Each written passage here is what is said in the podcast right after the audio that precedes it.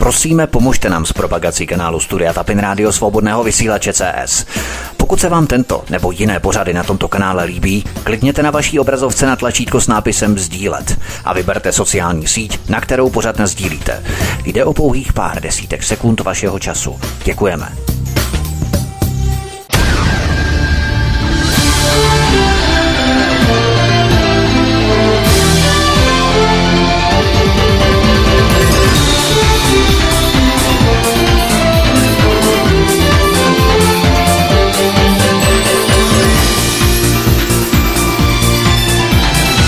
Jemný, krásný, dobrý večer, dámy a pánové, milí posluchači, od mikrofonu Svobodného vysílače a nebo na kanále Odysee vás zdraví Vítek a dnes tu vítám Nelu Liskovou, kterou tu po měsíci vítám znovu u nás na Svobodném vysílači. Neli, vítej, hezký večer, ahoj.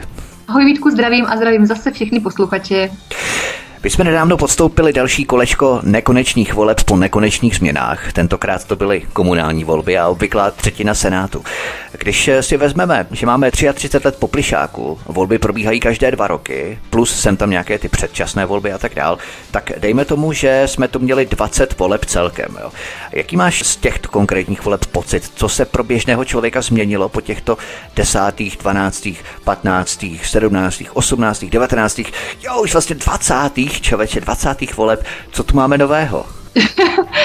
Teďka jako tu mám rád jako vtípek, jo? Co tu máme nového? No, no nového nemáme samozřejmě po třiceti tři letech od sametové revoluce vůbec nic. No to není možné, přece tolik voleb a my tady nemáme nic nového. No tak představ si to, to je změnu.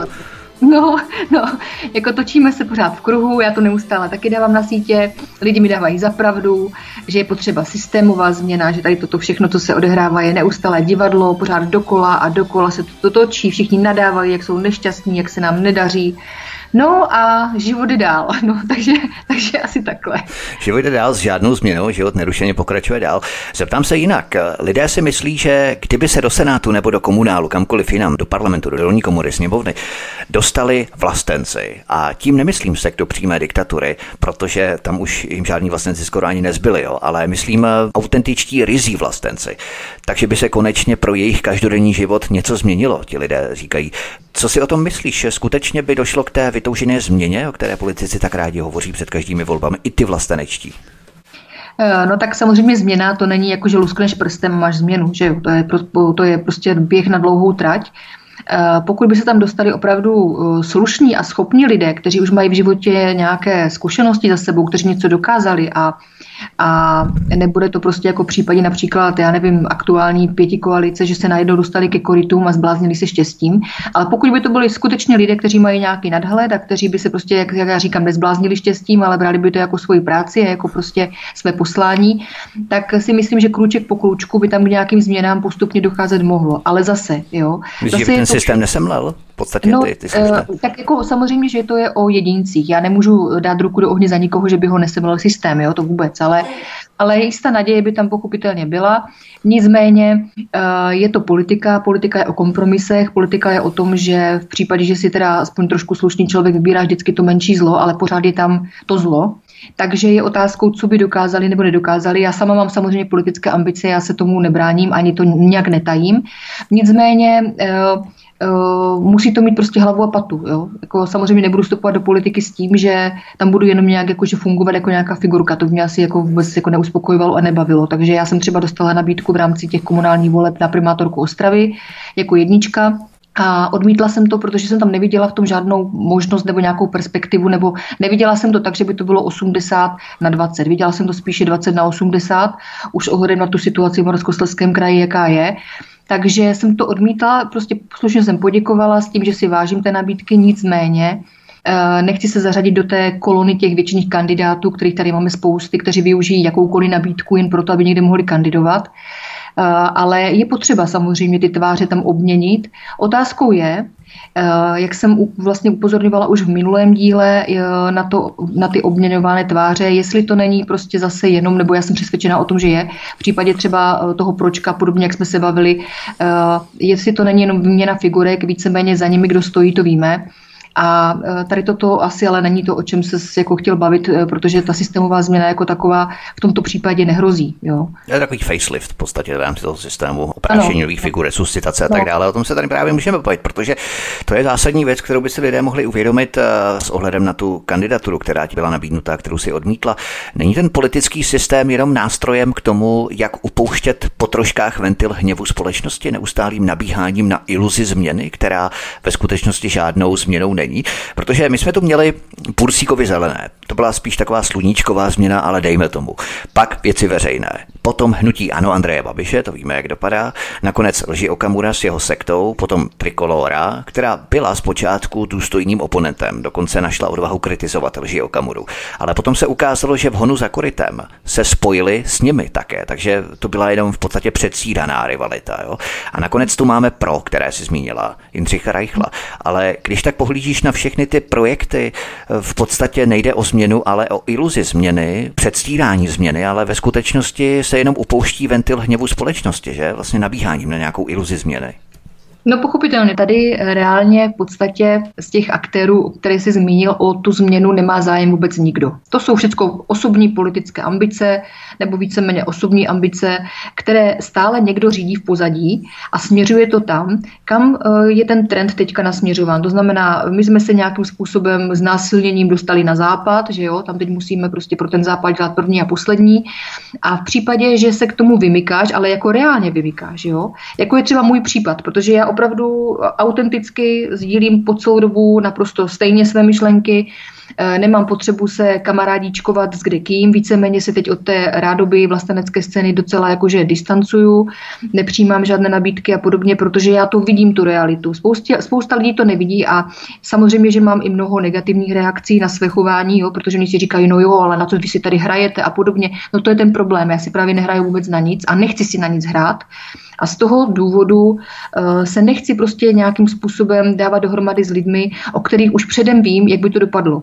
A to je nejenom z toho důvodu, že by mě to z dlouhodobého hlediska kompromitovalo, že by mi to znemožnilo třeba nějaké politické působení v budoucnu a že mě to diskredito- diskreditovalo před těma slušnýma lidma, kteří ve mě stále věří a vkládají v mě důvěru, ale i z toho důvodu, že já v tom sama nevidím nějaký, prostě mě to nezajímá tohleto. Jo. To je to, je, to tež, jako kdyby si třeba, já nevím, šel do biznisu s tím, že koupíš nějakou restauraci, o které předem víš, že to zkrachuje, jo. Ale půjdeš do toho tak z nějaké nostalgie a podobně. Ne, to já, já takhle nefunguju. Takže je to přesně, jak říkáš ty, a já to říkám opravdu spoustu let, že tady opravdu v tomto případě jde jenom o hru a o divadlo na lidi a o pouštění toho ventilu, protože, protože tady toto všechno pořádají lidé, nebo se, tím, nebo se v tom angažují lidé, kteří jsou řízení těmi systémovými hráči. Jo? Takže tady není možná změna. Ty jsi právě hovořila o tom, že pokud se do politiky dostanou slušní lidé, tak krůček po krůčku by se ten systém mohl začít měnit. Ale stále více lidí si všímá toho, že politici, kteří vstoupili do politiky s očividně dobrými úmysly, aby změnili evidentní zlo, kterému jsme vystaveni, tak velmi často tito politici skončili jako stělesněním toho, co původně chtěli změnit. A takových politiků jsou celé zástupy. Co je to za fenomén podle tebe? Politik přichází do politiky jako slušný, ale po čase se mění a to si myslím, že spoustu lidí odrazuje. No, tak to je život. Bohužel. Tady toto je o lidech a je to o tom, že, jak se říká, když chceš z vlky býti, musíš s nimi býti. A v politice to platí dvojnásob a spousta těch lidí si uvědomí, že v podstatě, aspoň z mého pohledu, já to takhle vnímám, že spousta lidí si uvědomí, že když do té politiky vstoupí, být s nějakým čistým štítem a s nějakým dobrým vědomím toho, že tam něco dokážou, tak si v konečném důsledku po roce, po dvou uvědomí, že prostě šlapou pořád dokola vodu, jo, ale víceméně bez nějakého efektu. No a na druhé straně se jim nabízejí ty výhody, ty držhubné výhody, že jo, takže, takže případ, když tam bude fungovat jako tak nějak jako prozaicky, že tam prostě tak nějak bude existovat, no tak může být prostě zvýhodněn v mnoha směrech. Ochočit v podstatě systémem. Tak prostě řekl naprosto přesně, ano, v případě, že bude ochočen, ano. No a pak už je to jenom o tom, jakou cestu si vybere, že jo, takže prostě je to všechno o lidech, jako všude. vždycky, když se vynoří nějaký politik a je jedno, z jakého tábora bude, jestli sluníčkového, demoličního nebo takzvaně vlasteneckého, a ten politik začne blábolit o změně, tak já se přiznám, že už vypínám všechny svoje smysly, protože mi se zdá, že to blábolení o změně je takové, řekněme, zaklínadlo, kterým jakoby hypnotizér uhrané šmasy, které ti zbožně naslouchají. Ale mně přijde, že čím víc jakýkoliv politik žvatlá o změně, tím více chce zabetonovat to stávající status quo nebo ten stávající systém a v podstatě o žádnou změnu mu vůbec nejde, protože ta změna opravdu se stala takovým zprofanovaným zaklínadlem, že vlastně změna žádná nepřichází. No tak jako je, to, je to přesně, jak to říkáš, protože čím chceš ty lidi oslovit, jo? Takže oni přijdou vždycky s tím, my jsme ta změna, jo? Ale v konečném důsledku samozřejmě oni hlásají ta profláknutá hesla pořád dokola, že jo? Já nevím, prostě na těch billboardech, když to vidím, tak se musím fakt smát, protože to jsou takové kraviny, jo? Takže, takže oni v podstatě nemají nějaké know-how na to, aby si získali tu důvěru těch lidí, aby se trvali prostě v tom, v tom systému, v kterém fungují. Oni musí každý čtyři roky nebo každé dva roky, to záleží, přijít s tím, že ano, my máme pro vás změnu. A teď lidi napjatě čekají, no co to bude za změnu, že jo? No logicky samozřejmě nikdy v životě žádná změna nepřijde, protože kdyby chtěli cokoliv změnit, tak jsou z té politiky odstranění lusknutím prstů, jo? Mm. Takže, takže je to přesně, jak říkáš, no, je to taková, takové oblbovadlo na lidi, ale uh, víceméně, když už by tu změnu někdo chtěl, jo, tak uh, já teď nebudu říkat tady do rádia, jakou formou by ta změna měla proběhnout, protože nebudu nikomu tady napovídat. A, ale věřím tomu, že dojde, uh, dojde pravá chvíle a dojde na to, že ona tady učiněna jistým způsobem bude, jo. Ale zatím není prostor pro to, to takhle veřejně tady uh, proklamovat. To je velmi důležité, ale mě neskutečně dojalo, jak tu rozjásaně pseudovlastenci pěli ódy na vítězku italských voleb Giorgiu Meloni. Ale jenom do té doby, než se dozvěděli, jak na Twitteru vyjádřila podporu a lojalitu Volodymyru Zelenskému. Pak ta podpora jaksi ochladla. Není spíš nepokojující, že se do vlasteneckých řad infiltruje stále více opravdových fašistů, a nejenom na Ukrajině. A může to být rodová záležitost právě jako u té Meloni, anebo čistě ideologická, a ti potom kontaminují zbytek opravdu té ryzí autentické vlastenecké scény, jako to bylo právě v případě Giorgie Meloni. No tak ono to samozřejmě znepokojivé je, ale na druhou stranu je to logický krok, protože ten systém stávající si samozřejmě nenechá nikdo rozvrátit z těch lidí, kteří tam fungují. Takže oni potřebují, aby infiltrovali do toho, do to takzvané, jak ty říkáš, vlastenecké opozice nebo vlastenecké scény, lidi, kteří si získají tu důvěru, nicméně jako potom přesně, jak si říkal, lidi prozřou a zjistí, že tenhle ten člověk vlastně v podstatě figuruje úplně na opačné straně, jenom se opláštil takovým nějakým vlasteneckým líbivým jasne, jasne. Jo, brandingem, ale víceméně jde o to, že opravdu, uh, opravdu oni si to nenechají prostě tady toto. A to vidíš i v České republice, to se přesně děje tady. Jo? Tady jsou lidé, kteří říkají, my jsme tady pro vás, my jsme vaše změna, my podáváme ty žaloby a podobně, jo. Ať už je to ten nebo ten, já teď nebudu pořád jmenovat dokola. Potom ještě za chvilku. No. no, no přesně tak, ale víceméně oni dobře vědí, tito hlasatelé, této lži, oni dobře vědí, že v tomto systému žádné změny nedocílí, protože soudní systém je tady nastavený, jak je nastavený, to znamená, ho nepředěláš, jo. A A vždycky bude pracovat pro tu politickou garnituru. Tak jako, jako, jako je to třeba v mém případě, v případě s Piráty. Jo. Já se třetím rokem soudím jo, s Richterovou nebo ona se mnou a víceméně to, co se u toho soudu odehrávalo, to bylo neskutečné, to jsme už říkali v minulém pořadu. A pokud si někdo myslí, že, a to mám teda opravdu špičkového právníka, který se tomu procesu teda a tomu případu jako maximálně věnuje na tisíc procent, ale i přesto všechno tam ta arogance a tam ta, ta prostě ta moc, která z nich číší a to, že oni můžou, tak to, to bohužel nepřebiješ, jako jo. Já teda doufám, že v našem případě to přebijeme, já v to pořád věřím, ale samozřejmě na druhou stranu nejsem naivní a uh, uvidíme, jak to prostě dopadne, ale co jsem chtěla říct, tak je to, že uh, prostě ta změna tady není možná za těchto stávajících podmínek. Je to pravda i v rámci těch Pirátů, protože Piráti třeba nekritizují Ukrajinu v rámci nacismu a fašismu, který tam bez pochyby panuje, v rámci odkazu na Stepana Banderu a tak dále, ale když se jedná o Giorgii Meloni v rámci Itálie, tak to neopomenu zdůraznit, že vlastně tam byla nějaká příbuzenská vazba na fašisty ještě z nějakého xtého kolene tři generace dozadu, jo. Tak to je najednou hrozně důležité, to vyzdvihují, jo. Takže tady je takový ten kontrast, jo, že na jednu stranu vyzdvihují třetí koleno čtvrté generace dozadu Giorgia Meloni, ale Ukrajinu absolutně jak si obcházejí, jo. Tak ten kontrast je plně bije do očí. Prosím tě, a nejvíc do očí bije to, že oni jsou všichni na jedné lodi, akorát každý ve své palubě. Jo. Jo, takže, takže víceméně nechápu, co oni zrovna kritizují, když to jsou lidé, kteří mají totožné smýšlení o tom, jakým způsobem má fungovat globální řízení světa a podobně, takže Takže oni to kritizují asi z pozice toho, aby se nějakým způsobem zviditelnili, jo, což dělají vlastně všichni, takže víceméně e, ta kritika je taková, jakože no, tak jako vlk se nažral, jako zazůstala celá, asi takhle. My ale musí brát pozor na to, aby jakýkoliv vlastenecký názor nebyl zaměňovaný za nácky nebo fašisty, jak to dnes ráda dělá pražská Havlérka. To teď ale nemyslíme. My máme na mysli skutečnou ideologii, bílá rasa, že stát je svazkem krve a ducha a podobné takové ty fašistické keci, jo. Ale to, že náboženství, rodina, kultura, tradice by měly tvořit kotvící prvky našeho života, tak na tom proboha není nic nacistického, že jak se někteří snaží naznačovat dnes pořád. No, tak já jsem teďka shodou okolností navážu, jsem dávala právě na svůj facebookový profil status přesně na toto téma, že v podstatě, když máš černochy, muslimy, geje, lesby, nebo ti, kteří si berou za ženu gumovou panu, anebo za muže lustr, jo, tak ti mají být údajně na sebe právem hrdí. Jo.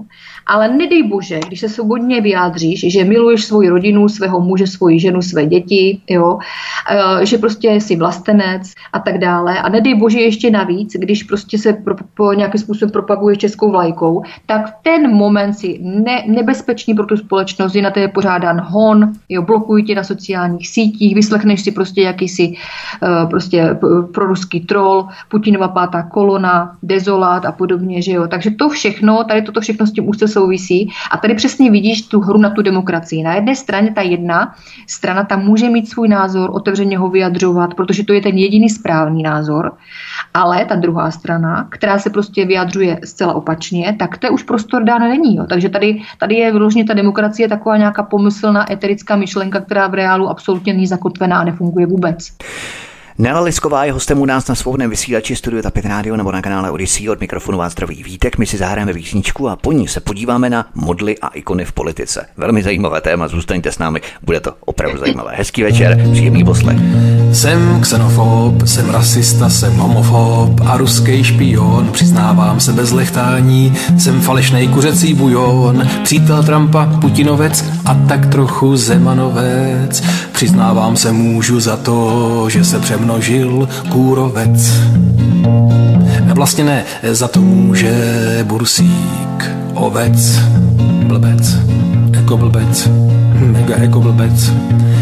Mám holinky od bláta, jak chodím po cestě polní, jsem nevzdělaný důchodce z dědiny horní dolní, dezorientovaný, dezinformovaný, jak tvrdí Jourová, naše eurokomisařka, nikým nevolená, všemi mastmi mazaná, ta hlava maková.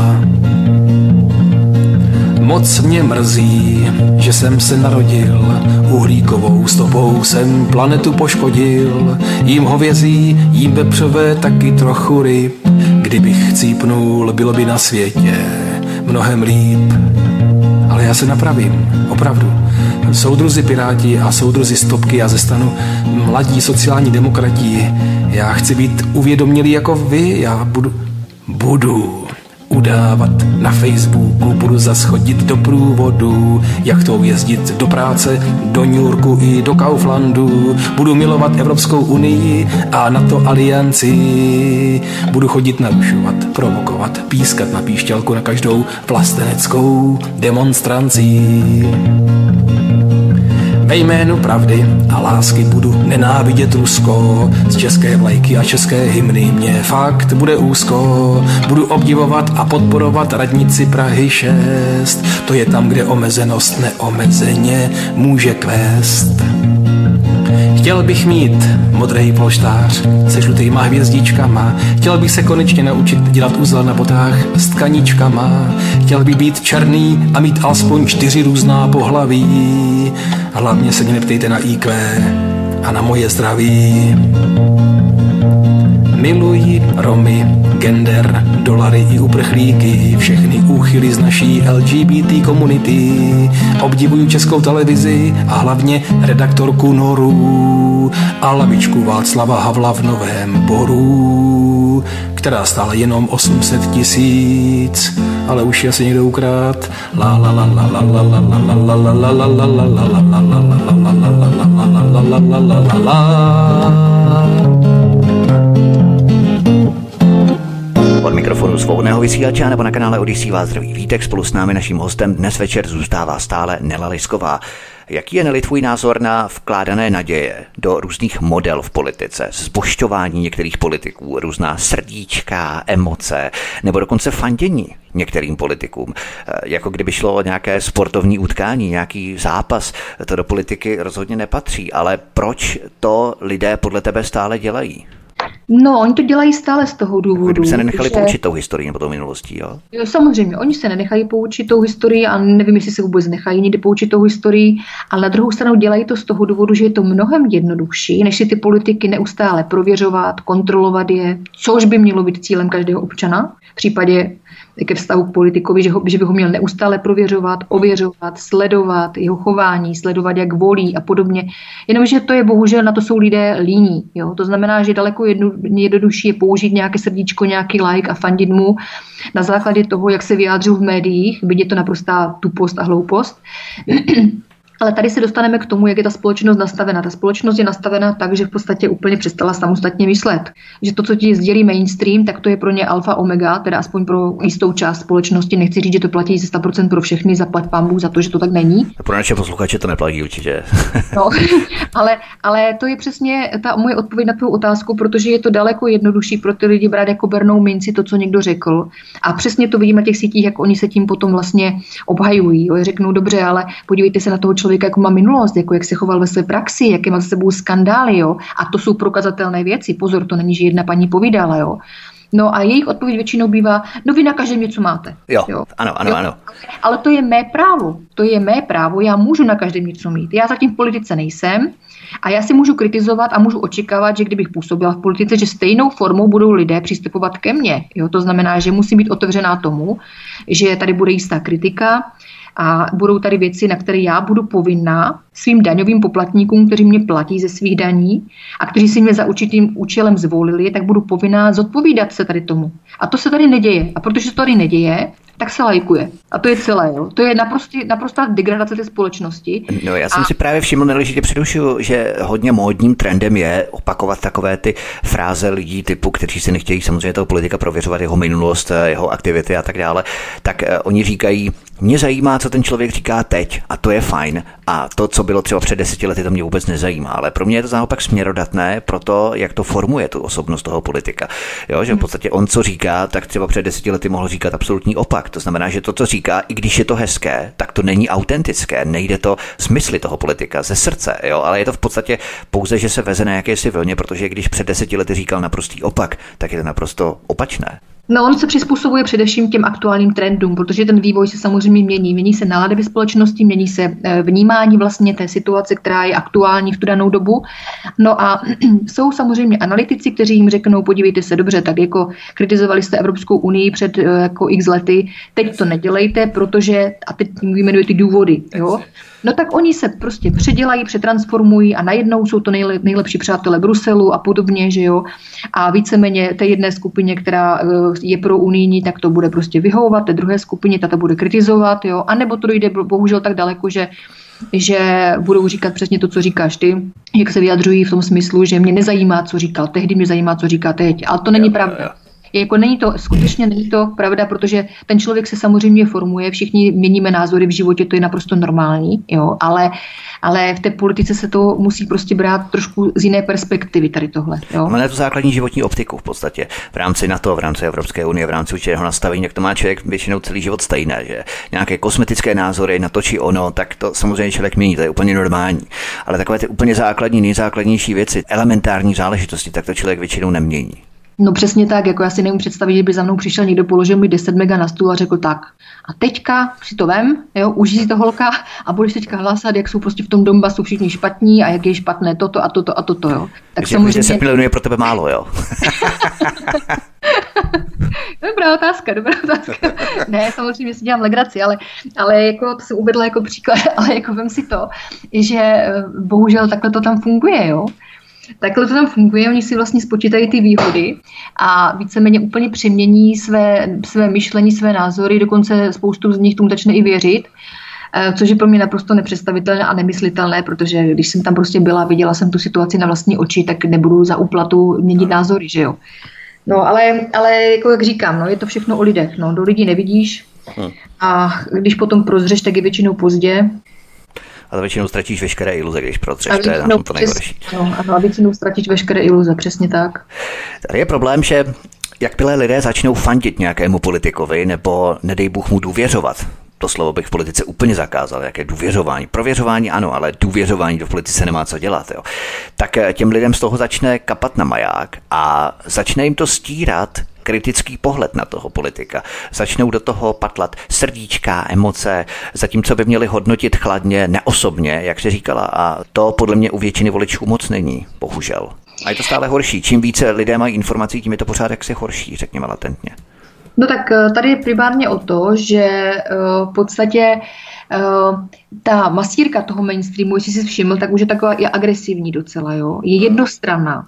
To znamená, že většina těch lidí, kteří opravdu v životě nebyli v Donbasu, v životě neznali tu situaci, teďka když se vrátíme k té aktuální situaci, což válka na Ukrajině je, tak oni o tom v podstatě nic nevěděli. Oni se probudili najednou teď, oni nevědí, že válka je tam od roku dva tisíce čtrnáct, že to financuje česká vláda od roku dva tisíce čtrnáct, že tam letouny Mrija z Mošnovského letiště, z vojenského opravárenského závodu vozí od roku dva tisíce čtrnáct ukrajinským fašistům, nacistům, že jim tam prostě vozí e, těžkou techniku, zbraně, že to v řádech miliard korun Česká republika podporuje. To nikdo nevěděl. Já jsem s tím vlastně přišla, když jsem přijela v roce dva tisíce šestnáct z Donbasu, tak jsem tu otázku zveřejnila, protože to jsem zrovna měla tehdy schůzku i s Okamurou, protože jsem mu říkala, prosím vás, ale jak je možné, že tady toto všechno, to vyvražďování těch civilistů, co jsem tam prostě měla možnost vidět, jo, jak je možné, že tady toto financujeme my z našich daní, když pro boha svatého tady by mělo být nějaké referendum a ten občan by si měl sám vybrat, jestli chce být vlastně součástí tady tohoto, anebo jestli to odmítne. No, ale... oni řeknou, že jsme v NATO, takže to je prostě automatické, že financujeme Ukrajinu. Ano, oni samozřejmě řekli, že jsme v NATO, že to je automatické, z toho důvodu v NATO jsme, aby bylo všechno automatické, že jo, no, aby se nemohl občan rozhodovat vůbec o ničem, ale to je přesně to, jako jak říkáš, že jo, takže víceméně a teď opravdu vlastně už ta masírka toho mainstreamu je tak agresivní, že v podstatě už tě hází do roviny, třeba nás, kteří smýšlíme jinak než ten, ten západní mainstream, tak už nás hází do takové roviny, že tě kriminalizují, jo, což je taky velice nebezpečné, jo, že řeknou dobře, tak ty podporuješ toho Putina, ale já nikoho nepodporuju. A to jim, to jim nevymluvíš. Já nepodporuju ani jednu stranu, já podporuju to, ať se ten válečný konflikt vyřeší. A já říkám sama za sebe to, co jsem na vlastní oči v Donbasu viděla. Samozřejmě, vlastně že nejsem, samozřejmě, že nejsem na straně západu aktuálně, to nejsem v žádném případě, protože e, dobře vím, že prostě vznik tady toho to všechno je, nebo, nebo spunktovalo to všechno NATO a Spojené státy tady tohleto. Takže to samozřejmě e, jsem o tom bytostně přesvědčená a jsou na to i důkazy, dokonce oni už se tím ani netají, jo, ve svých prohlášeních. Takže já mám pocit, že to byl Stoltenberg nebo někdo, kdo řekl, že víceméně prohra války na Ukrajině by bylo prohra na to, až to oni nesmí připustit. To znamená, oni se přímo už pasovali do toho strůjce toho válečného konfliktu. Ale opravdu ti lidé neumí přemýšlet analyticky nebo neumí prostě si ty informace nějakým způsobem zpracovat, aby pochopili tu podstatu toho problému. A to není o tom, že já jsem špatná nebo dobrá. Jo? To je o tom, že tady je nějaká realita a tu je potřeba vnímat. No, ono je taky o psychologii, to je velmi důležitá psychologie těch lidí, protože tady máš NATO na Ukrajině, máš tady Tichanovskou Bělorusku v rámci NATO, která by chtěla vstoupit do NATO, máš tady Švédsko, máš tady Finsko, všechno kolem Ruska, věnec zemí kolem Ruska, měla jsi tady předtím Kazachstán, kde taky byly problémy ohledně amerických vojáků a tak dále, to všechno tam je. Ale lidé ti řeknou, že roztahuje se Rusko, i když Američané a NATO jsou na prahu Ruska, ale roztahuje se Rusko. Takže to je ta psychologie těch lidí, ale není tohle srdíčkování, emoce, důvěřování politikům, fandění politikům, znakem primitivnějších vrstev obyvatel, kteří kašlou na to, jak politici hlasují. Nevadí jim, že hlasovali proti Rusku v kauze Buča bez jakýchkoliv důkazů. Nevadí jim, že hlasovali pro zřízení komise proti hybridním hrozbám a takzvaným dezinformacím. To jim vůbec nevadí. A nevadí jim taky, že pomohli rozprášit domobrany. Ale těmto primitivnějším vrstvám stačí jenom nějaké marketingové žvanění politika o vlastenectví. A jsou spokojení. Prosím tě. A to je psychologie.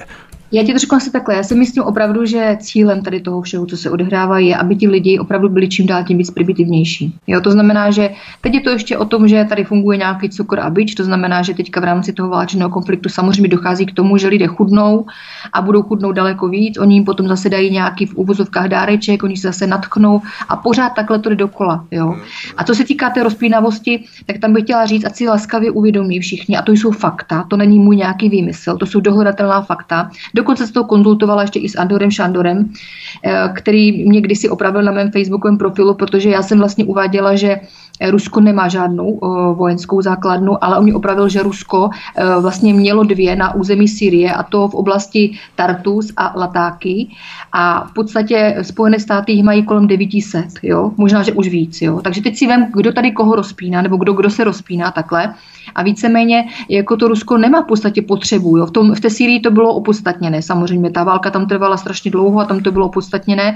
Víceméně, co se týká těch Spojených států, tak ti na tom systematicky pracují desítky let, na tom budování těch základen a na tom, že ožebračují ty státy, napadají je e, za e, účelem vlastně ekonomického obohacení a získání moci. Takže toto je všecko realita. A samozřejmě, že spoustu těch lidí, nejstrašnější pro mě je, když se kouknu třeba na Twitter, jo, tak to je naprostá sorta lidí, vulgárních primitivů, kteří nemají jediný argument. A jediný jejich argument je to, že ti tam vulgárně vynadají. Jo. Takže tam to prostě je neskutečné, co se tam shromáždilo za osobnosti v úvozovkách. Ale problém vidím vlastně i v tom společenském nastavení, že v podstatě tady není nějaký prostor pro slušnou argumentační diskuzi. Jo? Opravdu není, to, to se naprosto vypařilo tady tohle všechno s touto vládou, která teď nastoupila, protože tato zatrhla. A je tady ražená pouze ta jedna jejich myšlenka, jedna jejich pravda, západ, západ, západ, zlikvidovat východ, východ, východ. Jo? No neskutečný. To je pravda, jak jsi zmínila ten Twitter, tak já jsem si toho také všiml, že takoví lidé, kteří frčí na zbožťování politických ikon, kteří fandí a důvěřují, a mohou to být z obou táborů, jak říkám, jak z vlasteneckého, tak i ze sluníčkářského, pětidemoličního tábora, odkudkoliv, tak tito lidé vykazují stále silnější míru agrese. Když jim začneš předkládat nějaké protiargumenty naprosto racionální a pragmatické povahy, všímáš si toho také, že oni nejsou schopni vlastně racionálně argument vyvrátit a o to více jsou útočnější a agresivnější. V podstatě. No, já si toho samozřejmě všímám, protože jsem vlastně toho přímo účastna, že jo, pociťuju to na vlastní kůži, ale tady jde o to, že vlastně toto politické nastavení je účelové. Například slovenský europoslanec Michal Šimečka navrhl Evropskému parlamentu zřízení ideologické policie a návrh byl většinou poslanců schválen, jo. To znamená, že, že pardon, to znamená, že jestliže oni už mají potřebu zřizovat nějakou ideologickou policii, tak kam jsme se dostali. To znamená, že ta idea bude pouze jedna, jo, jestli tomu dobře rozumím, a nedej bože, pokud ty máš své vlastní myšlení, svou vlastní vidinu toho problému nebo, nebo svého života a podobně. Ne, nebudeš mít šanci, protože tady bude ideologická policie, která bude pošlapávat absolutně všechno, co nekoresponduje s tou jejich ideologií, a to si myslím, že je absolutní konec tady toho. To je nevěřitelné, to jsem nevěděl, ta ideopolicie. No. To je v podstatě název, kterým ani oni se nesnaží zastírat původ a povahu, co ta policie bude vykonávat a proti no, čemu bude se, bojovat. Právě to je to, že oni už oni vlastně otevřeně říkají, že chtějí řídit ideologickou policii, a to znamená, že každý krok budou probírat, hodnotit, jo, v rámci všech těch členských států. Zda se dodržují ty jejich hodnoty, jo, a zda jsou v uvozovkách právním státem, ale to směřuje vlastně všechno k tomu, že tady jenom tady toto je další krůček k tomu, že ta diktatura bude, teď už je samozřejmě diktatura, ale že bude ještě tvrdší, tvrdší a tvrdší. To je to souvisí s tím, jak jsem říkala, že oni nás uh, nějakým způsobem se snaží kriminalizovat v tom smyslu, že když máš jiný názor, tak podporuješ válku, jo. Nebo že já si myslím, že normální člověk v životě nemůže podporovat žádnou válku na světě, jo. Ale tady jsou teď dvě strany a ty jsou velice vyhraněny proti sobě. No a proč nepomoct té naší straně v uvozovkách, že jo, to je jejich, která bych řekla, aby to pochopili posluchači, no a nezřídit navíc ještě ideologickou policii, která bude úplně odupavat ty opačné názory. Takže v podstatě, když si někde vyvisíš českou vlajku, anebo když, nedej bože, budeš chtít mír, tak budeš předmětem zájmu, zvýšeného zájmu ideopolicie. No, podívej se, já ti to řeknu asi takhle. Podle toho návrhu, toho, co vlastně v tom europarlamentu teďka připravují, jo, bude náprava vynucována v těch státech, kde to nebude dodržováno, tady toto, jo. Takže to je, to, to je naprosto neskutečné, jo.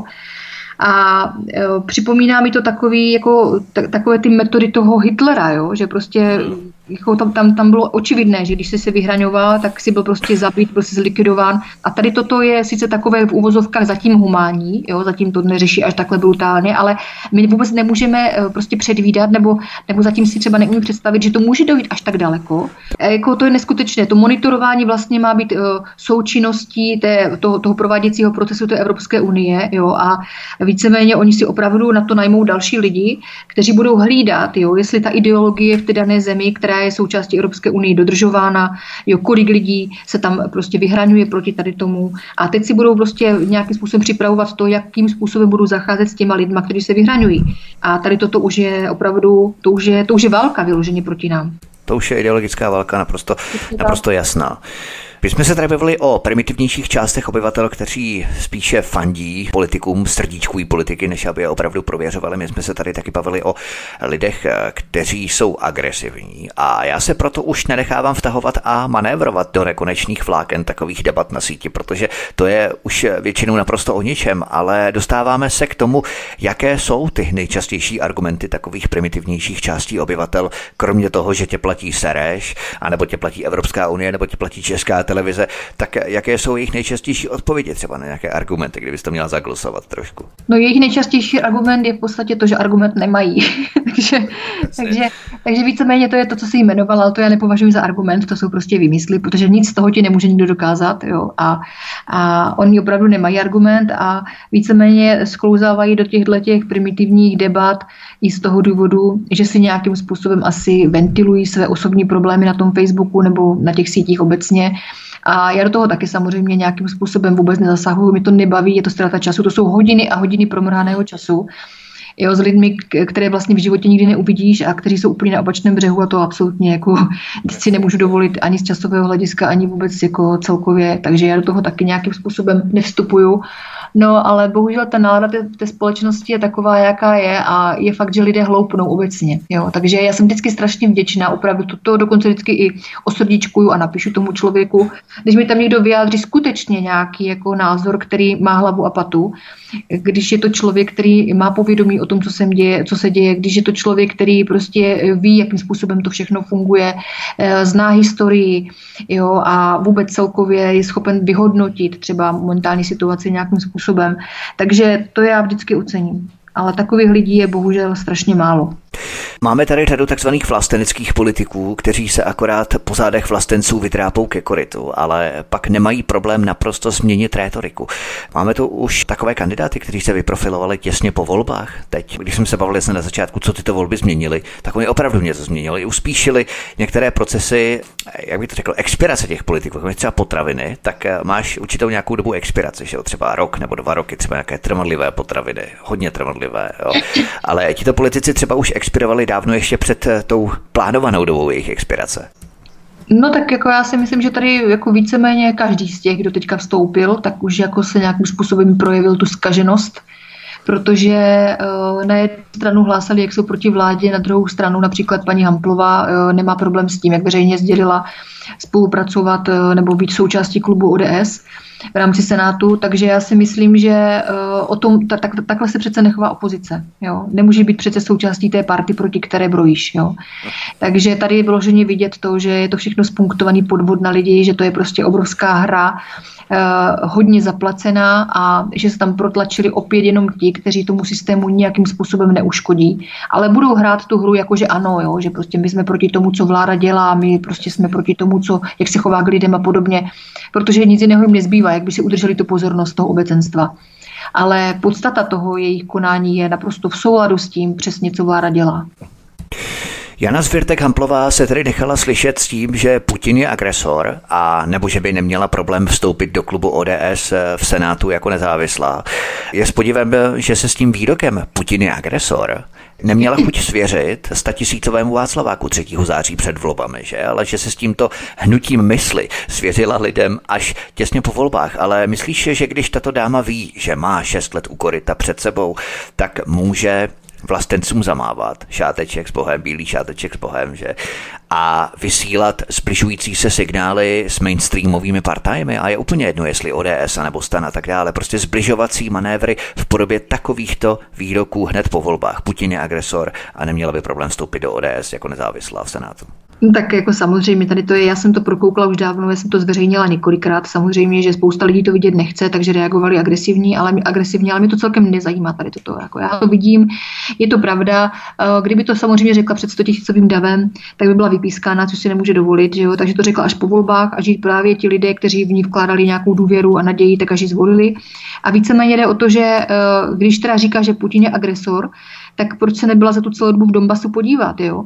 Ať, ať je to Hamplová, ať je to Vrábel, jo, ať je to kdokoliv z těch nových teďka z té náplavy, která tam nějakým způsobem je vyprodukovaná tím prosystémovým, uh, prosystémovou skupinou lidí, kteří tady nechtějí tu změnu dopustit uh, a hrají na, na, na lidi neskutečné divadlo, tak proč nikdo z nich se mnou třeba v tom Donbasu od roku dva tisíce šestnáct nebyl ani jednou?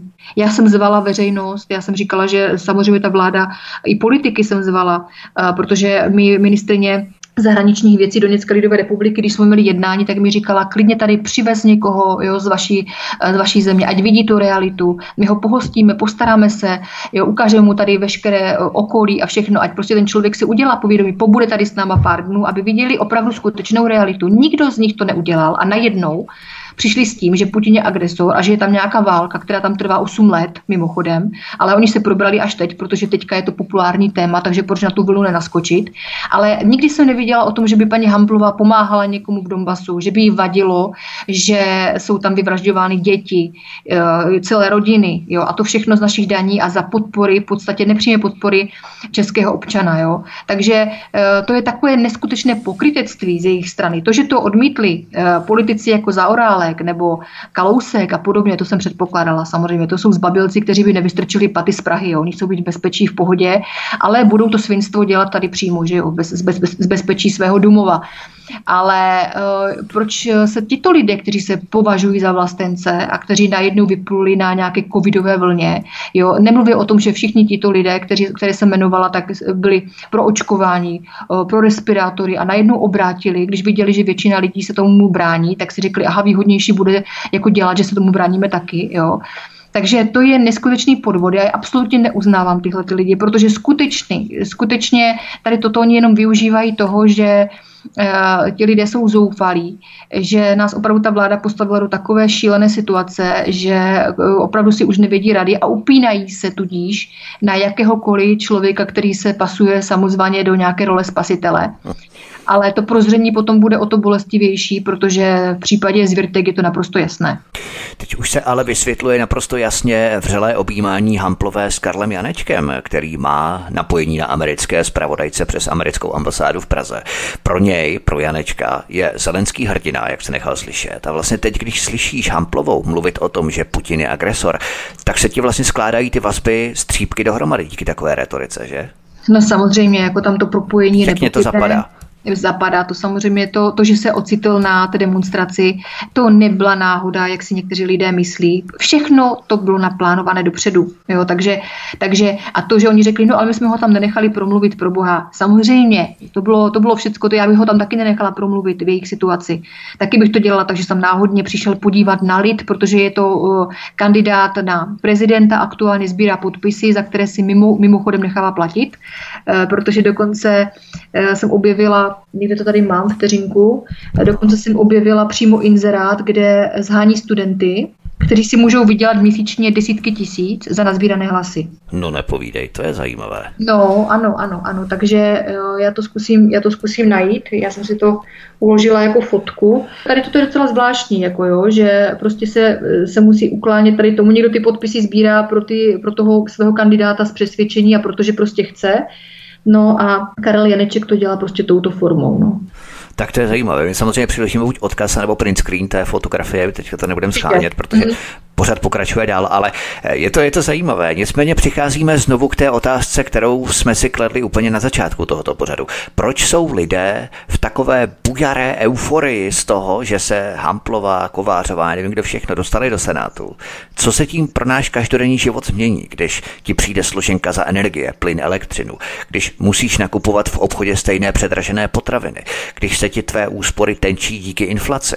Jak ti Hamplová, Kovářová, anebo jakýkoliv jiný politik, když se dostane do Senátu, v čem ti to pomůže? Co se vstupem takovýchto politiků pro nás změní? To je ta otázka, kterou by si ti lidé všichni měli klást.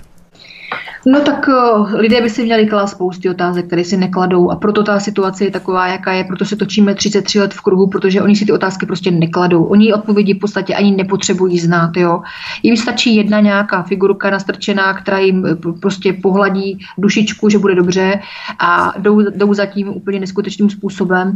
Takže v podstatě jako já samozřejmě bych usilovala o to, abych dosáhla ty, ty změny, kterou lidem uh, přislíbím, ale uh, tam je samozřejmě vliv okolností. Tam jsou lidé, kteří e, budou prosazovat zase své zájmy, to je politika, ale nerozhodně si nebudu, nebudu hrát na nějakého samozvaného spasitele. Já můžu těm lidem navrhnout řešení, jak to vidím já a jak bych to řešila já, a můžu slíbit to, že dostanu svého slova, jo? Že prostě když něco řeknu, takže to prostě splním. Ale e, to je všechno a teď záleží na tom, jestli ten člověk v tobě vloží tu důvěru nebo ne. Ale tady toto je podle mě férová hra, takhle s těma lidma uh, komunikovat. Ale to, že um, prostě ta uh, Zwyrtek nebo kdokoliv z nich hrají takové divadlo, které je placené tím systémem, jo, a stejně vědí, že tam jdou právě pracovat pro ten systém, nikoli pro ty lidi, které je zvolili, tak tady toto je podle mého opravdu morální zločin. Nela Lisková je hostem u nás na Svobodném vysílači anebo na kanále Odysee. Od mikrofonu vás zdraví Vítek. Po písničce pokračujeme dál v našem povídání. Zůstaňte s námi, hezký večer.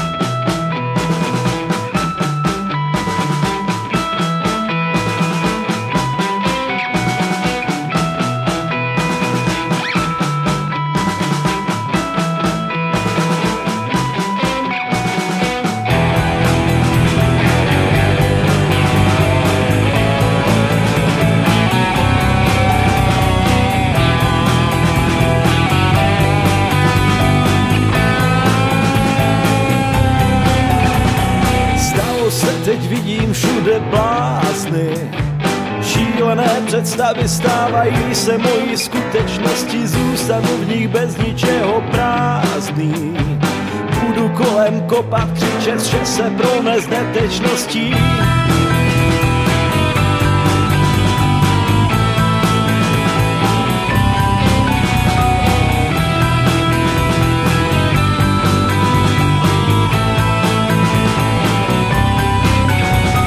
Žádná slova ze mě prostě nejde.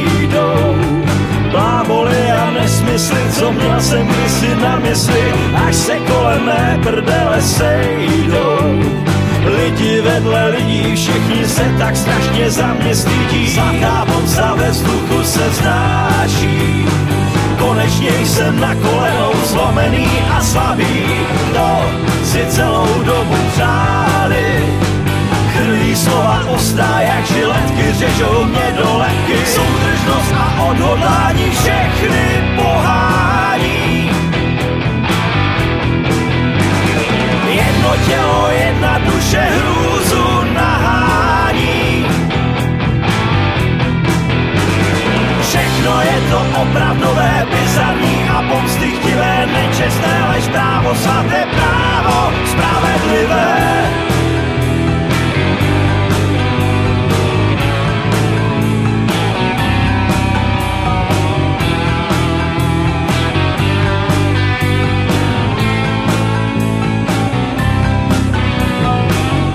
Za oko je, co mě trápí. Nechápu, proč musím trpět za jiné, co rozhodují. Přece nemám místo rukou drápy. Neřekl jsem ani slovo, nejsem z těch, co pomstupují. Přesně to nikoho nezajímá. Padni komu padni, hlavně, že se trápí kůže líná. Rány boží, z kterých růž zajímá.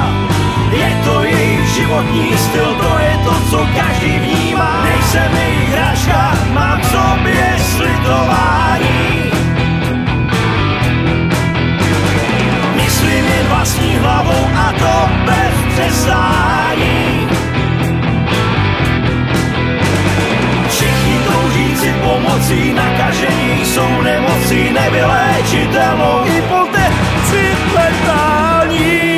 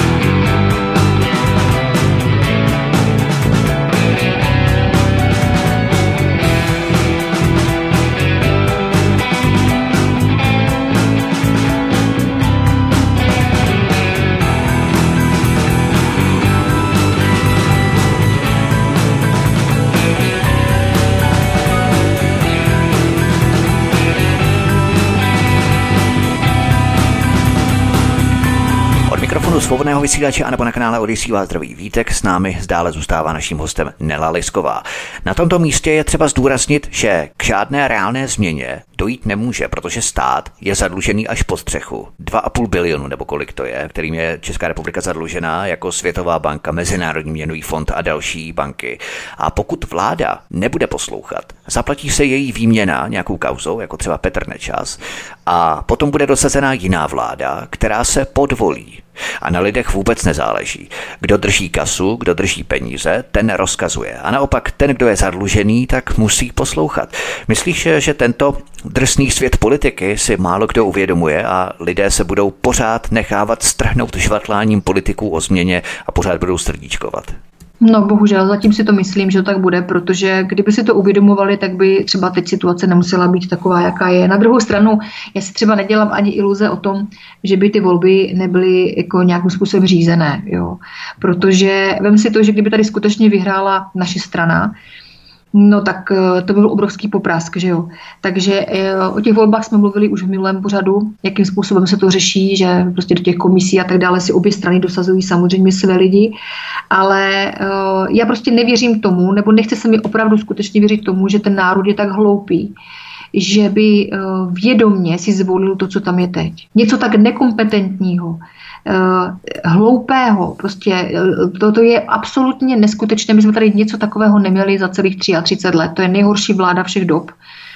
A dovoluji si říct snad v celé Evropě, protože když vidíš, jakým způsobem přistupují, přistupuje Evropská komise nebo i ti evropští poslanci Evropského parlamentu k Fialovi a jak ho vlastně zesměšňují, jak oni sami na něm vidí, že to je tu tupec a hlupák, jo, tak mi to opravdu připadá, že v tomhle jsme naprosto rekordmani a že se tady prostě nějakým způsobem vyhrocuje ta situace tak, že ti lidé opravdu už možná, že ztrácejí úplně e, nějaké ambice to změnit, já nevím, jo. Zase ta demonstrace na druhou stranu to třeba vyvrací, že je tady spoustu lidí, kteří, kteří e, tu změnu chtějí, no, ale v konečném důsledku, když tu změnu chtějí, tak koho potom volí, když to dopadlo takhle? No, každý má samozřejmě o té změně určité představy a ty se liší od člověka k člověku. Ale my bychom se měli zaměřit a zamyslet nad otázkou, komu vlastně prospívá to umělé zbožťování, srdíčkování, emoce a fandění ikonám, které ve skutečnosti kopou za systém. Proč lidem stačí hřímavý soudruh na tribuně v jednoduchých holých větách, jako právě třeba na demonstracích? Není tohle právě jedním z těch nástrojů systému, jak udržovat lidi v neustálém myšlenkovém zacyklení ve stylu volby, změna, volby, změna. Změna, volby změna a naučit lidi jako zvířátka těmto podmíněným reflexům vyhovovat. Vždycky, když budou nějaké volby, tak oni začnou slintat jako Pavlovi psi, jo, a přitom žádná změna nebude. No tak ano, pokud oni nebudou mít zájem sami se zapojit do toho politického života, být z pozice občana, ale já přece můžu být aktivní občana, můžu se zajímat, tak ty, tak ty změny dojít nemůže, protože tím pádem k ním se ty informace nedostanou, co je špatně. A víceméně tady nemůže dojít k tomu. A to je přesně to, na co ti politici spoléhají. Oni spoléhají na to, že ten člověk nebude přemýšlet a nebude samostatně, samostatně prostě nějakým způsobem si vytvářet svůj úsudek. A to je voda na mlýn vlastně tohohle systému, protože kdyby to lidé začali dělat, tak věřím tomu, že by začali konečně klást otázky a že by se dožadovali odpovědi a tím pádem by možná ten názor té veřejnosti a vůbec o tom povědomí celkovém té politické garnitury byl jiný. Jo? Ale pokud to je přesně to, že když si sám za sebe nebo sám se nenastavíš prostě jinak, jo, tak ta změna prostě nebude. Může ti slibovat, kdo chce, co chce, ale když ty budeš zatvrzelý a nebudeš prostě přemýšlet samostatně a budeš jenom věřit, no tak tady nemůže dojít nikdy v životě k žádné změně. Ale to je přesně, to je přesně účelem tohohle systému. Oni dělají všechno pro to, aby to takhle fungovalo. No přesně tak, na to my cílíme v rámci dnešního pořadu. Je to v podstatě hovor o systému, o tom, jakým způsobem systém zakonzervovává a zabetonovává status quo. A ten stávající systém nedovoluje jakoukoliv změnu, protože ta je zaškacená v zárodku. A systém tak má vystaráno s kritikou a oponenturou. Lidé poslušně jako ovečky cupitají k volebním urně, hází to tam těm ikonám a modlám, kterým fandí už jenom tak ze zvyku, protože srdíčko, emoce, protože je jim sympatický. Zelenskyj hezky mluví v té televizi a částečně se tak upouští vlastně ventil hromaděného hněvu ve společnosti. Lidé mají pocit, že jsou těmi suverény, jo, co určují politiku, když přijdou k té volební urně, a systém frčí dál jako po drátkách. Dovedeš si představit, kdyby lidé zjistili, že volby jenom betonují to status quo organizované mafie, organizovaného zločinu v rámci systému, že udržují systém a elity u moci, že se mění jen exponované loutky, na kterých si lidé mohou vybít hněv, tak jaká by to byla spoura teprve v tom okamžiku. Zatímco díky této iluzi volby, iluzi výběru, ten systém frčí dál vlastně. Ano, je to tak, no. Jako když si vezmeš třeba aktuální situaci, jak, jak jsou lidé na tom špatně, jo, a my vyloženě financujeme Ukrajinu. Vem si to, že tady byl vlastně v podstatě teď ten summit, že jo, a náklady na, ten, na to zasedání Evropského politického společenství vyčíslili na nějakých padesát milionů korun. padesát milionů, hranice za padesát milionů korun pro ty, kterými vlastně vesměs většina národa opovrhuje. Jo? A druhá věc je ta, že politici si aktuálně zvedli dokonce platy, jo, o necelých dvanáct tisíc korun. Ale jejich heslo je, jsme v tom s vámi. Jo? Pětikoaliční heslo, jsme v tom s vámi, nebo, nebo jsme v tom společně, jak říká Pekarová. Jo? Takže mě by ta v kontextu tady tímto zajímalo, v čem jsme teda jakože společně. Jakože těch padesát milionů korun mohli přerozdělit třeba lidem na e, svobodným matkám, důchodcům, tělesně postiženým a podobně, prostě potřebným, to ne. Když tady udělali vyloženě tady tohleto, tenhle ten kabaret za padesát mega.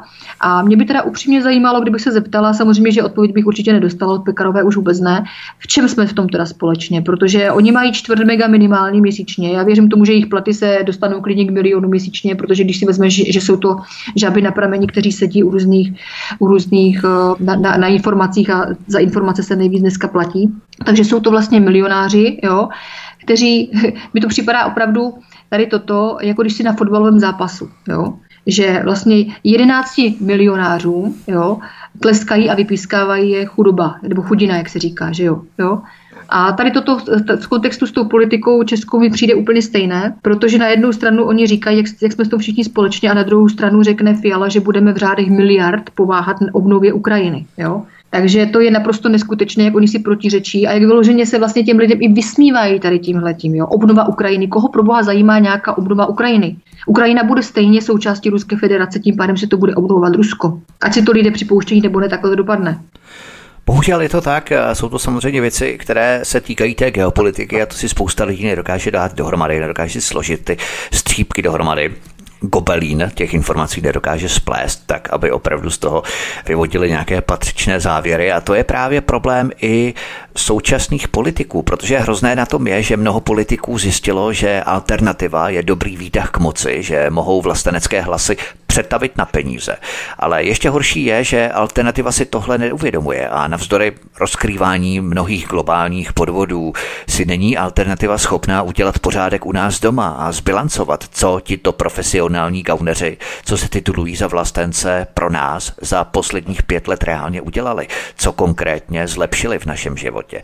To vidím třeba u spousty lidí, jo? Rozkrývají globální, elitní, mocenské struktury, hrozně řeší Putina, Bidena, Trumpa, jo, a tak dál, ale oni nejsou schopní si udělat základní domácí úkoly. Jo. A jak potom chtějí, aby řešili složité geopolitické tektonické desky a globální šachovnice. Jako je to přesně, jak říkáš. Ono v podstatě, když se nad tím zamyslíš, jo, tak je to vlastně jenom takové nějaké pořadí nastrčených loutek, vypěstovaných v globalistickém inkubátoru servilních poskoků Aspen institutu. Jo. A v podstatě jako tady jde o to, aby uvědomili občan, měl jako v podstatě pocit, že má na výběr. Jo. Ale na výběr absolutně nemá. Přesně to si řekla, že tito profesionální opoziční gauneři, nebo vlasteneční gauneři, to je úplně jedno, jsou ve finále závislí na systémových penězích. Systém si je vykrmuje a hýčká. A systém jim nabízí komerční možnosti si vydělat. Napakovat ano, se, nasušit si nějakou škváru. Jo? A tohle všechno formuje jejich začlenění do systémových struktur místo stálého držení vlastenecké linie v podstatě. No je to tak, tady jde, tady jde o to, že v podstatě, abych to vysvětlila lidem naprosto jednoduchou formou, jo. Tady jsou dvě, dvě takové skupiny. Jedna skupina je vyloženě ta, která je prosystémová, to jsou, to jsou vlastně všechny ty vládní instituce, vládní strany teď momentálně, a druhá skupina je ta, která vlastně je vlastenecká, jo. Ty proti sobě nějakým způsobem jakože brojí. Ale tady toto všechno je součástí toho systému. Oni záměrně vytvořili tyto dvě skupiny. Obě skupiny tomu systému slouží, obě skupiny jsou systémem placeny, jenomže oni potřebují samozřejmě mít tady tento celek pod kontrolou, celý ten národ potřebují mít pod kontrolou, tak tady prostě vyprodukovali nějakou vlasteneckou platformu v úzovkách, ale teď zase na druhou stranu chci říci, že tady skutečně vlastenecké platformy jsou. Jo? Já, já nechci brát lidem iluze úplně v tom, že tady vůbec nikdo takový není. Ne, jsou tady, jsou tady menší, které samozřejmě bude, bude záhodno nějakým způsobem sjednotit, ale zase na druhé straně potom jsou tady takové ty, jak, jak je to pro, jo, a um, manifest a podobně. To jsou všechno přesně to, ty, ta skupina, která je vyprodukovaná tím systémem pro to, aby nabalili na sebe lidi a aby to fungovalo ve starých zajetých kolejích. Takže abychom to směrovali k závěru, jak jsme se bavili na začátku, vždycky, když se na politické scéně objeví nová, nějaká politická strana nakloněná skutečným zájmům lidí, je systémem brzy pohlcená, přetvořená a stane se pouhou kopií těch, které strana chtěla původně nahradit. Systém díky svým obranným mechanismům, jakýmsi nedovolí svou vlastní skutečnou změnu anebo likvidaci nebo přetvoření a tak dále. Jo? Myslíš, že je to tak díky nenasytnosti a vypočítavosti těch figur, které se drápou ke korytu, anebo že je to vlivem nějaké agresivní manipulace zevnitř té politiky toho systému, že každý dříve či později podlehne? No já si myslím, že samozřejmě jedna strana jsou ty loutky, které se tam derou a jsou nenasytné. To samozřejmě bylo, bylo a bude vždy, ale na druhé straně je tady ten vliv zvenčí. Jo. To znamená, že Česká republika není samostatný suverénní stát, ale je řízen zvenčí. Je řízen jednak Evropskou unii a jednak americkou administrativou. A ten to přímo nastaví, to znamená, oni jim dají, dají noty, jakým způsobem mají uh, tu republiku řídit, jakým způsobem to má fungovat, koho mají teď upřednostnit, koho upozadit a podobně. Takže ono to je všechno předem domluvená hra, která má jasná pravidla. A jak vidíme, tak vlastně třicet tři let jim ty pravidla vycházejí a funguje to. Takže není pochyb o tom, že tady toto není úplně jako naše, naše taková česká hra, nebo že tady vlastně nehrajeme na tom českém písku, ale je to prostě vliv zvenčí. To v podstatě vidíš v té kompletní hierarchii, nejenom v politice, ale mocenská struktura královských rodů, jednotlivá náboženství, politika, korporace, média, kultura. Všechno je odrazem hierarchie řízené zhora. Že?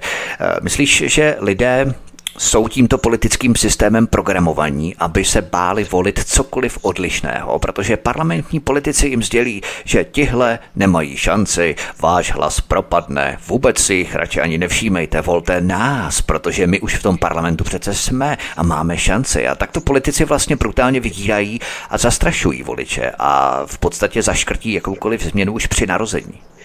Mi to přijde, mi to přijde, že člověk je naprogramován tak, že potřebuje ty své jistoty, jo. A je to takový určitý druh autismu, bych už řekla, v České republice.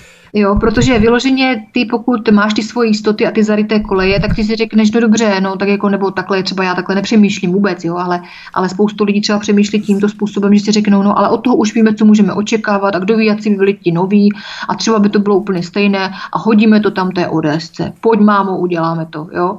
A tím pádem oni vlastně už, oni předem vědí, že je nečeká nic dobrého, ale oni už to prostě vědí, jo, tím pádem nebudou nemile překvapení.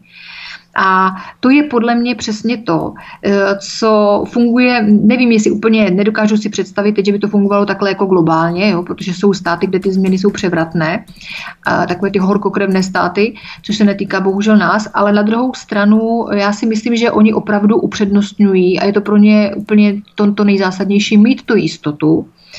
A ta nová strana přijde s něčím, jo, co je třeba překvapuje, co je nutí přemýšlet, jo, mají třeba uh, jiný marketing, mají nastavené jiné způsoby myšlení a to už je o tom, že oni už musí nějakým způsobem zapojit, jo, ty procesory toho myšlení a podle mě opravdu lidé upadli do úplného takové úplné agonie a nechce se jim myslet. Takže oni si raději zvolí tu jistotu předtím, před tím třeba novým, co by jim mohlo přinést možná něco lepšího. Říkám možná, protože je to politika, ale prostě se jim nechce žádnou změnu. Takže, takže to je vlastně naprosto v pořádku pro ty strany, které fungují, protože oni dobře vědí, že když půl roku před volbami, většinou to je tak, že toho půl roku před volbami si všiml, tak vytasí něco, jo. Ať už to jsou, já nevím, přidáme důchodcům, uděláme tohle, jo, maminkám dáme tamto, jo. Ale stejně v konečném důsledku zaplatíme všichni, to za prvé. A za druhé, Oni asi nejsou schopni rozklíčovat to, že to je jenom taková volební proklamace, že to nemá s realitou vůbec nic společného. To jsou také ty různé pastelkovné, které tady byly před volbami. Já jsem si toho právě všiml, že tihle profesionální političtí kauneři, aby v podstatě zakonzervovali ten systém, tak oni říkají, OK, chcete nám ukázat, jak se to dělá, protože aktivismus je v podstatě nedospělá forma politiky, oni říkají, tak ukažte nám, jak se to dělá, založte si politickou stranu nebo hnutí, pojďte do voleb, jo? Ale když to někdo skutečně udělá, tak zase na ně pořvávají, že štěpí vlasteneckou scénu, třeba pokud jde o nás, pokud jde o náš tábor vlastenecký nebo jakoukoliv stranu, že je to pidi stranička, že jim ubírají šance a ať raději ani nekandidují. Takže nejprve vyhecují lidi, založte si stranu, ukažte nám, jak se to dělá, a potom nemáte šanci, zabalte to, rozpušte se a ani raději nekandidujte. Jo. Tak to je jako když hecuješ nějakého psa třeba, aby se rozběhl, ale sotva se rozběhne, křičíš stop, psychologický trik, ani toho psa nenecháš rozběhnout. Ano, protože samozřejmě, že oni dopředu neví, jestli, ten, jestli ta strana třeba se nechá koupit tím systémem a jestli přijdu na jejich stranu a co kdyby ne, jo, tak oni dopředu už se snaží vyloučit tady tato rizika a proto, proto k tomu přistupují takovým způsobem, jak k tomu přistupují na druhou stranu. Jestli se všiml, tak takhle nepřistupují třeba k těm prosystémovým rádoby vlasteneckým stranám, které, které jsou v médiích běžně, dávají jim prostor do diskuzí a podobně. To už je takové zvláštní, jako jo, že, že když si na demonstraci pozveš někoho, já nevím, z Ameriky, z nějakého, já nevím teďka, jestli to bylo C N N, nebo to bylo... New York Times to bylo. New York, New York Times, ano. Takže, takže tam vyloženě vidíš, že si pozvou někoho, kdo je součástí toho globalistického systému, který řídí vlastně tu republiku úplně do kytek, jo. A oni si ho pozvou tohoto, tohoto člověka na demonstraci, která má být jakoby vlastenecká, tak už tady to vidíš na tom, že to je všechno řízené, že to je naprosto neskutečná komedie. Jo? A je zvláštní, že dávají prostor těmhle těm Zwyrtekům, Vráblům a Havlům a Reichlům, jo, i v médiích. Takže tady je vidět, že oni, kdyby třeba je chtěli opravdu skutečně zatrhnout, tak jim ten prostor nedají vůbec. Jo? Ale média, která jsou systematicky systémem a politiky řízená, jim dají prostor pro to, aby to vypadalo jako, že demokracie, že má prostor i ta druhá strana. Ne, tady toto tak vůbec nefunguje. Jako tady to je opravdu jedna velká komedie a je neskutečné, kolik lidí tomu věří. Ale zase na druhou stranu je pravda, že na těch sítích vidím, že spoustu lidí prozřelo a přestávají věřit. Jo? Takže snad, snad to s tím myšlením nebude úplně takové, eh, takové kritické, jak jsme tady před chvilkou zmínili, snad je nějaká naděje, že fakt lidé budou chtít prozřít, protože eh, já si myslím, že s tou nadcházející zimou a s tou situací, do které se dostanou všichni v rámci té platební neschopnosti a podobně, krachují nám tady firmy, živnostníci. Jo? Tím to, to znamená, že lidé, lidé budou propouštěni z práce, že bude velká nezaměstnanost. Tak to všechno si myslím, že by mohla být voda na mlýn, ale zase, aby to nebyla voda na mlýn nějakému podvodníkovi, který jim slíbí modré z nebe. A to se konat nebude, tak uvidíme, necháme se překvapit. No. A to je právě důležité, aby si ti politici uvědomili, že vlastně alternativa, která je zrodila, má ten dosah ovlivňovat lidi, protože my už ten dosah opravdu dnes máme a proto po nás jdou jakými si ideopoliciemi a dalšími fízláckými opatřeními a zákony a novelami, jak to činí právě Vít Rakušan a tak dále. Tak v podstatě my ten dosah máme a oni si musí uvědomit, že alternativa se musí budovat, že nemají ten svůj potenciál propůjčovat mainstreamovým médiím, tak aby slintali potom, když mohou jejich obličej vidět třeba pět minut na mainstreamu, tak aby proto podřizovali vlastně úplně všechno, aby se tam dostali a tak dál. A to ti nechci právě nějakým způsobem lichotit, ale přesně to si udělal ty v rámci České televize. Jak natáčeli ohledně tebe nějakou, já nevím, jestli kampaně nebo nějakou reportáž, nevím, jestli to byl newsroom nebo jestli to bylo sto šedesát osm hodin, tak si je prostě vypolkunkovala s tím, že stejně by tam lhali a do té České televize si nešla. Jo? A to je právě důležité, když oni jsou pečení, vaření někde u Moravce, potom říkají, že Česká televize lže a že bojí proti mainstreamu, že se vymezují vůči systému, tak se nevymezují, protože jsou pečení vaření u Václava Moravce. Hmm, jako samozřejmě, protože uh, konkrétně třeba u té České televize, když mi volali ty reportéři, tak já jsem naprosto přesně, já jsem jim to řekla na, na rovinu, já říkám, podívejte se, ať já vám řeknu cokoliv, co jsem třeba v tom Donbasu zažila, nebo, nebo to bylo i vlastně v rámci té kauzy s Richterovou, tak vy si stejně, uh, vy si stejně z, zveřejníte úplně opak toho, co vám řeknu. Tak si to vymyslete sami, nezdržujte mě, nebudeme se vzájemně zdržovat, jo. Vymyslete si ten svůj příběh podle toho, jak vy uznáte za vhodné, neobtěžujte mě, protože já nebudu někde uh, chodit do nějaké televize, kde zkompromitujete moji osobu, což je cílem, proč mi voláte, jo, abyste mě mohli zkompromitovat, abyste veřejně prostě mě znemožnili a udělali se mi nějakou lhářku a podobně. Já chci jenom, já chci jenom říct ještě jednu věc, že vlastně soud, kterou pokračuje, to znamená, že když mi píšou kavarenská, havlistická, sluníčkářská stoka, že jsem prohrála soud, až jsem dezinformátorka. Oni o tom vlastně v podstatě vůbec nic nevědí. Oni vůbec nevědí o tom, o čem ten spor je, že vlastně ten spor je naprosto zbytečný. Že jsem sdílela uh, nějaký běžný článek o Richterové na své sociální síti, který, kde nejsem ani autorkou. Jo? Oni to vůbec, je to vůbec nezajímá tady tohle, toto všechno. Ne, to je naprosto Pavlačová záležitost, na, která byla normálně vyřešena za hodinu. Jo? Ano, ale tato Pavlačová záležitost měla samozřejmě existenčně zničit, že jo? Protože ano, ano. Myslím, že jejich pozice samozřejmě. Samozřejmě, jo, ne, samozřejmě. V rámci těch peněz. A, no, ale je to i o penězích samozřejmě, protože všechno to je o penězích, jo. To samozřejmě Richterová to nechává platit jako náma, že jo, ale, ale mě to nikdo neplatí, že, tyhle ty věci. Hmm. Takže unavit i těmi soudy, to je, to je další záležitost uh, toho systému, že jo, aby ty lidi postihovala, aby každý si potom řekl, no víš co, radši, radši si to rozmysleme, abychom nedopadli jako ta Lísková, dívej se, Richterová se s ní soudí, jo, ale že se soudí za nic, jo, a že tady jde vyloženě jenom o to, aby prokázala to, že uh, oni se své politické moci můžou absolutně všechno, i omezit to, jak ty se budeš veřejně vyjadřovat, to znamená, že nám berou právo na svobodná vyjadřování, tak to už ti lidi třeba nedohlednou, jo, protože kdyby ano, tak ten soud je veřejný. Samozřejmě já to vždycky dávám na svůj facebookový profil, kdy soudní stání probíhá, soudní líčení a můžou tam přijít jako veřejnost se podívat. A e, minule tam bylo pár lidí se na to podívat a sami mi řekli, že kdyby to neviděli na vlastní oči, jak se chová ta soudkyně, jo? Jak se chová arrogantně, jak přistupuje k mému advokátovi, jo? S neúctou a s despektem a že ji nezajímají vůbec naše důkazy, to všechno tam prostě řekla. On ještě jí nutil to opakovat, on řekl, ano pane doktore, mě to nezajímá. Jo?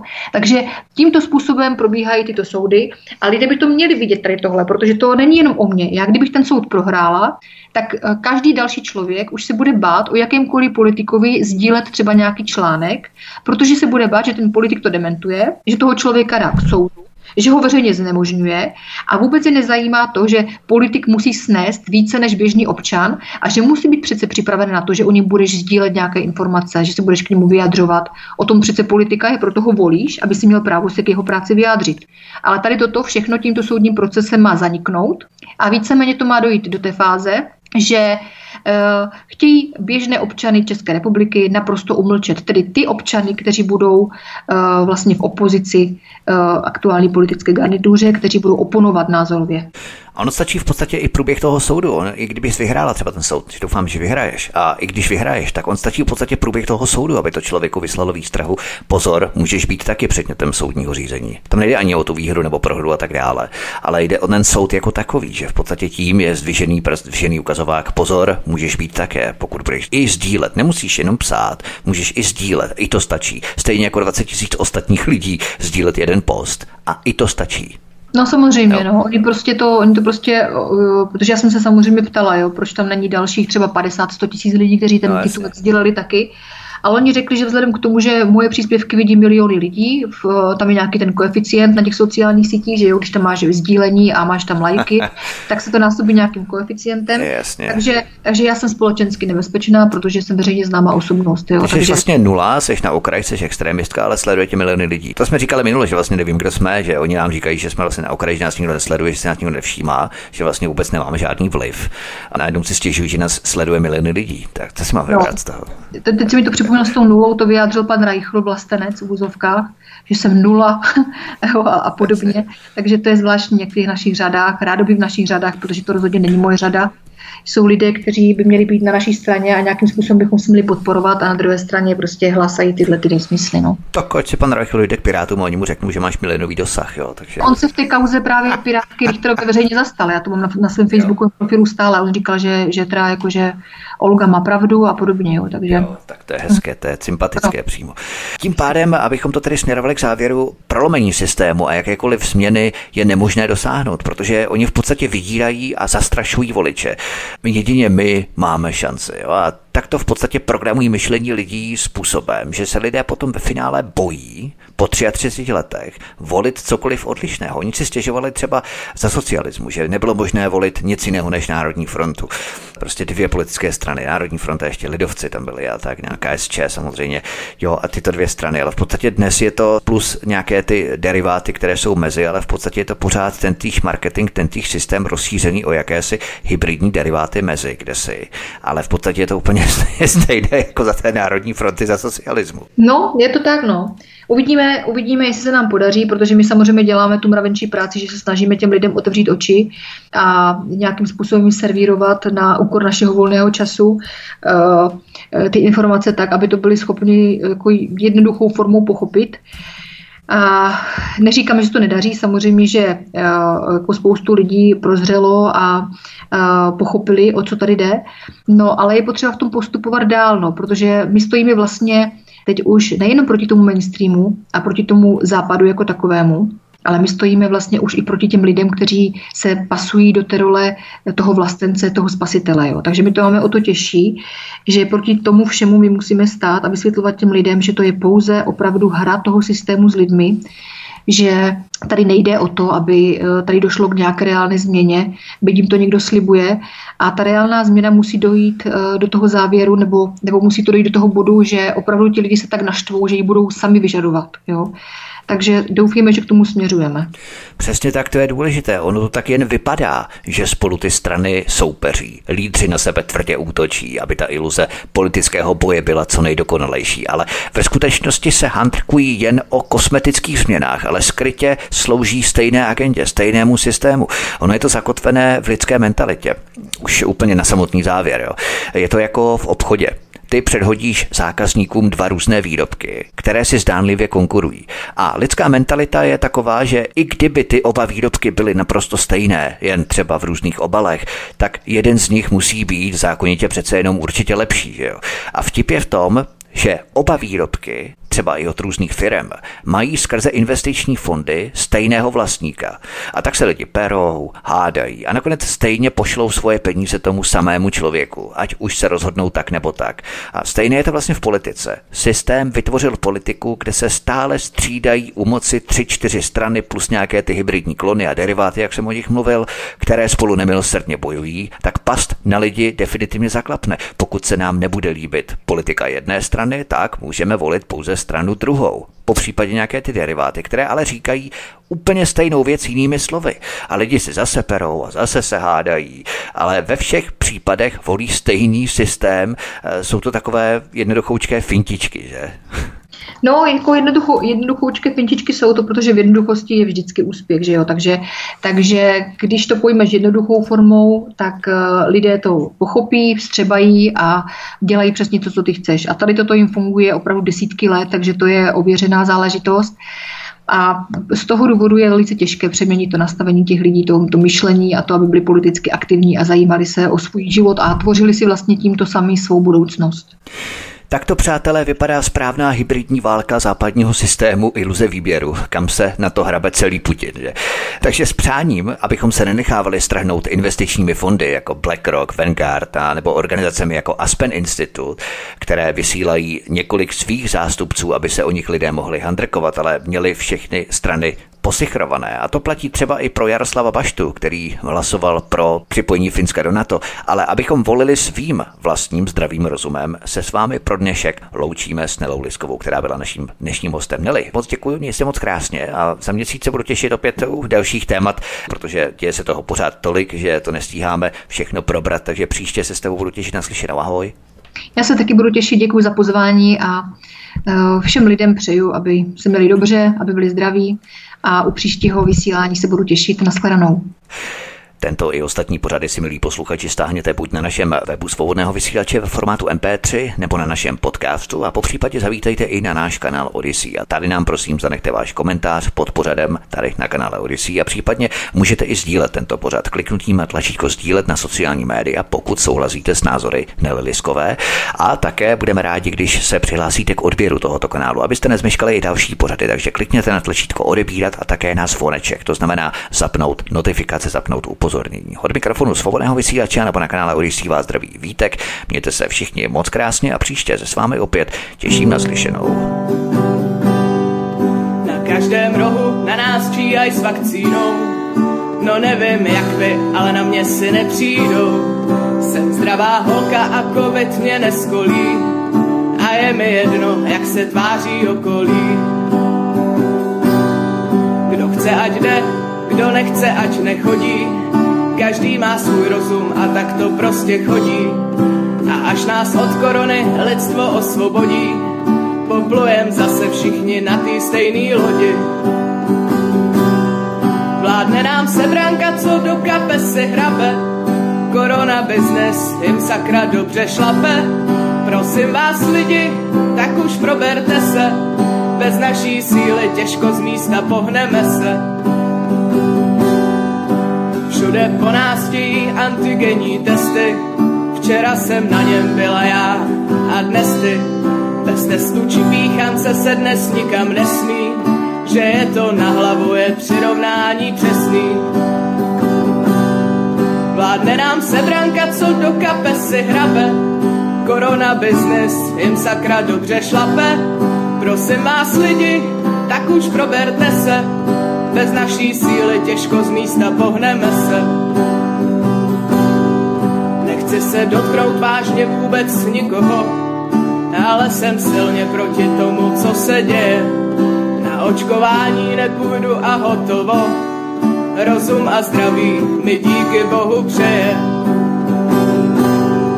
Neberu nikomu, že očkovat se dál, ale kdo chce mě soudit, ať jde o dům dál. Promiň táto, i ty jsi chtěl, abych šla, je to však moje volba, už jsem dospělá. Vládne nám sebranka, co do kapesy hrabe, korona business jim sakra dobře šlape. Prosím vás lidi, tak už proberte se, bez naší síly těžko z místa pohneme se. Vládne nám sebranka, co do kapesy hrabe, korona business jim sakra dobře šlape. Prosím vás lidi, tak už proberte se, bez naší síly těžko z místa pohneme se. Prosíme, pomožte nám s propagací kanálu Studia Tapin Rádio Svobodného vysílače C S.